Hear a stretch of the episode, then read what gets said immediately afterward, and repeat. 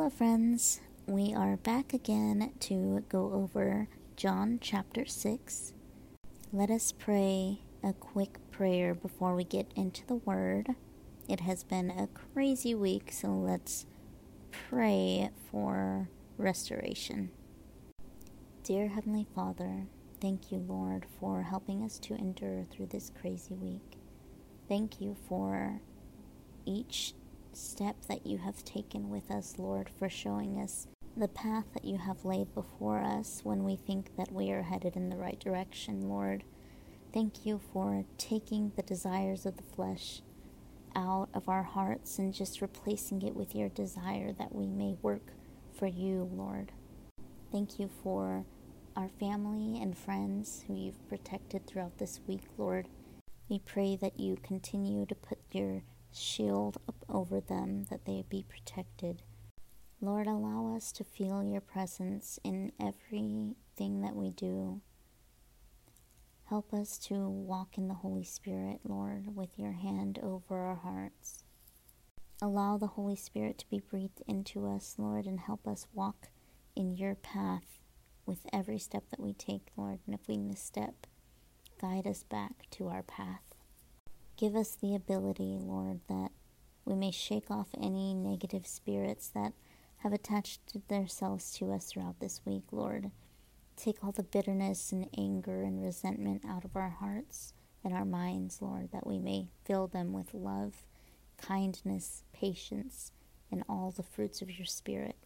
Allow us to intake the word that we are about to receive, Lord, and fully understand it and if we don't understand it, Lord, help us to come to an understanding. Help us to put this word into work in our own lives and help us to share this word with whoever needs to hear it, Lord. In Jesus' name we pray. Amen. So, this first section in chapter 6 of John is captioned Jesus Feeds the 5,000. Sometime after this, Jesus crossed the far shore of the Sea of Galilee, that is, the Sea of Tiberias and a great crowd of people followed him because they saw the signs he had performed by healing the sick. Then Jesus went up on a mountainside and sat down with his disciples. The Jewish Passover festival was near. When Jesus looked up and saw a great crowd coming toward him, he said to Philip, Where shall we buy bread for these people to eat? He asked this only to test him, for he already had in mind what he was going to do. Philip answered him, it would take more than half a year's wages to buy enough bread for each one to have a bite. Another of his disciples, Andrew, Simon Peter's brother, spoke up. Here is a boy with five small barley loaves and two small fish. But how far will they go among so many? Jesus said, Have the people sit down. There was plenty of grass in that place. They sat down. About five thousand men were there. Jesus then took the loaves, gave thanks, and distributed to those who were seated as much as they wanted. He did the same with the fish. When they had all had enough to eat, he said to his disciples, Gather the pieces that are left over. Let nothing be wasted. So they gathered them and filled twelve baskets with the pieces of five barley loaves left over by those who had eaten. After the people saw the sign Jesus performed, they began to say, Surely this is the prophet who is to come into this world. Jesus, knowing that they intended to come and make him king by force, withdrew again to a mountain by himself. This next section is called Jesus Walks on Water. When evening came, his disciples went down to the lake, where they got into a boat and set off across the lake of Capernaum. By now it was dark, and Jesus had not yet joined them. A strong wind was blowing, and the waters grew rough. When they had rowed about three or four miles, they saw Jesus approaching the boat, walking on the water, and they were frightened. But he said to them, It is I, don't be afraid. Then they were willing to take him into the boat, and immediately the boat reached the shore where they were heading.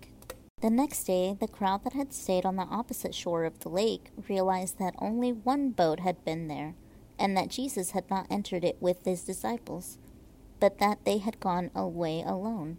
Then some boats from Tiberias landed near the place where the people had eaten the bread after the Lord had given thanks. Once the crowd realized that neither Jesus nor his disciples were there, They got into the boat and went to Capernaum in search of Jesus. This next section is called Jesus, the Bread of Life. When they found him on the other side of the lake, they asked him, Rabbi, when did you get here? Jesus answered, Very truly, I tell you, you are looking for me not because you saw the signs I performed, but because you ate the loaves and had your fill. Do not work for food that spoils, but for the food that endures to eternal life, which the Son of Man will give you. For on him God the Father has placed his seal of approval. Then they asked him, What must we do to do the works God requires? Jesus answered, The work of God is this to believe in the one he has sent. So they asked him, What sign then will you give that we may see it and believe you? What will you do? Our ancestors ate the manna in the wilderness. As it is written, He gave them bread from heaven to eat. Jesus said to them, Very truly I tell you, it is not Moses that has given you the bread from heaven, but it is my Father who gives you the true bread from heaven. For the bread of God is the bread that comes down from heaven and gives life to the world. Sir, they said, always give us this bread. Then Jesus declared, I am the bread of life. Whoever comes to me will never go hungry, and whoever believes in me will never be thirsty. But as I told you, you have seen me, and still you do not believe. All those the Father gives me will come to me, and whoever comes to me I will never drive away. For I have come down from heaven, not to do my will, but to do the will of him who sent me. And this is the will of him who sent me, that I shall lose none of all those he has given me, but raise them up at the last day. For my Father's will is that everyone who looks to the Son and believes in him shall have eternal life, and I will raise them up at the last day. At this, the Jews there began to grumble about him because he said, I am the bread that came down from heaven. They said, is this not Jesus, the son of Joseph, whose father and mother we know? How can he now say, I came down from heaven? Stop grumbling among yourselves, Jesus answered. No one can come to me unless the Father who sent me draws them, and I will raise them up at the last day. It is written in the prophets, They will all be taught by God. Everyone who has heard the Father and learned from him comes to me. No one has seen the Father except the one who is from God. Only he has seen the Father. Very truly I tell you, the one who believes has eternal life. I am the bread of life. Your ancestors ate the manna in the wilderness, yet they died. But here is the bread that comes down from heaven, which anyone may eat and not die. I am the living bread that came down from heaven. Whoever eats this bread will live forever. This bread is my flesh, which I will give for the life of the world. Then the Jews began to argue sharply among themselves, How can this man give us his flesh to eat? Jesus said to them, Very truly I tell you, unless you eat the flesh of the Son of Man and drink his blood, you have no life in you. Whoever eats my flesh and drinks my blood has eternal life, and I will raise them up at the last day. For my flesh is real food and my blood is real drink. Whoever eats my flesh and drinks my blood remains in me, and I in them. Just as the living Father sent me, and I live because of the Father, so the one who feeds on me will live because of me. This is the bread that came down from heaven. Your ancestors ate manna and died, but whoever feeds on this bread will live forever. He said this while teaching in the synagogue in Capernaum. This next section is called Many Disciples Desert Jesus. On hearing it, many of his disciples said, This is a hard teaching. Who can accept it? Aware that his disciples were grumbling about this, Jesus said to them, Does this offend you? Then what if you see the Son of Man ascend to where he was before? The Spirit gives life, the flesh counts for nothing. The words I have spoken to you, they are full of the Spirit and life. Yet there are some of you who do not believe. For Jesus had known from the beginning which of them did not believe, and who would betray him. He went on to say, This is why I told you that no one can come to me unless the Father has enabled them. From this time, many of his disciples turned back and no longer followed him. You do not want to leave too, do you? Jesus asked the twelve. Simon Peter answered him, Lord, to whom shall we go? You have the words of eternal life. we have come to believe and to know that you are the Holy One of God.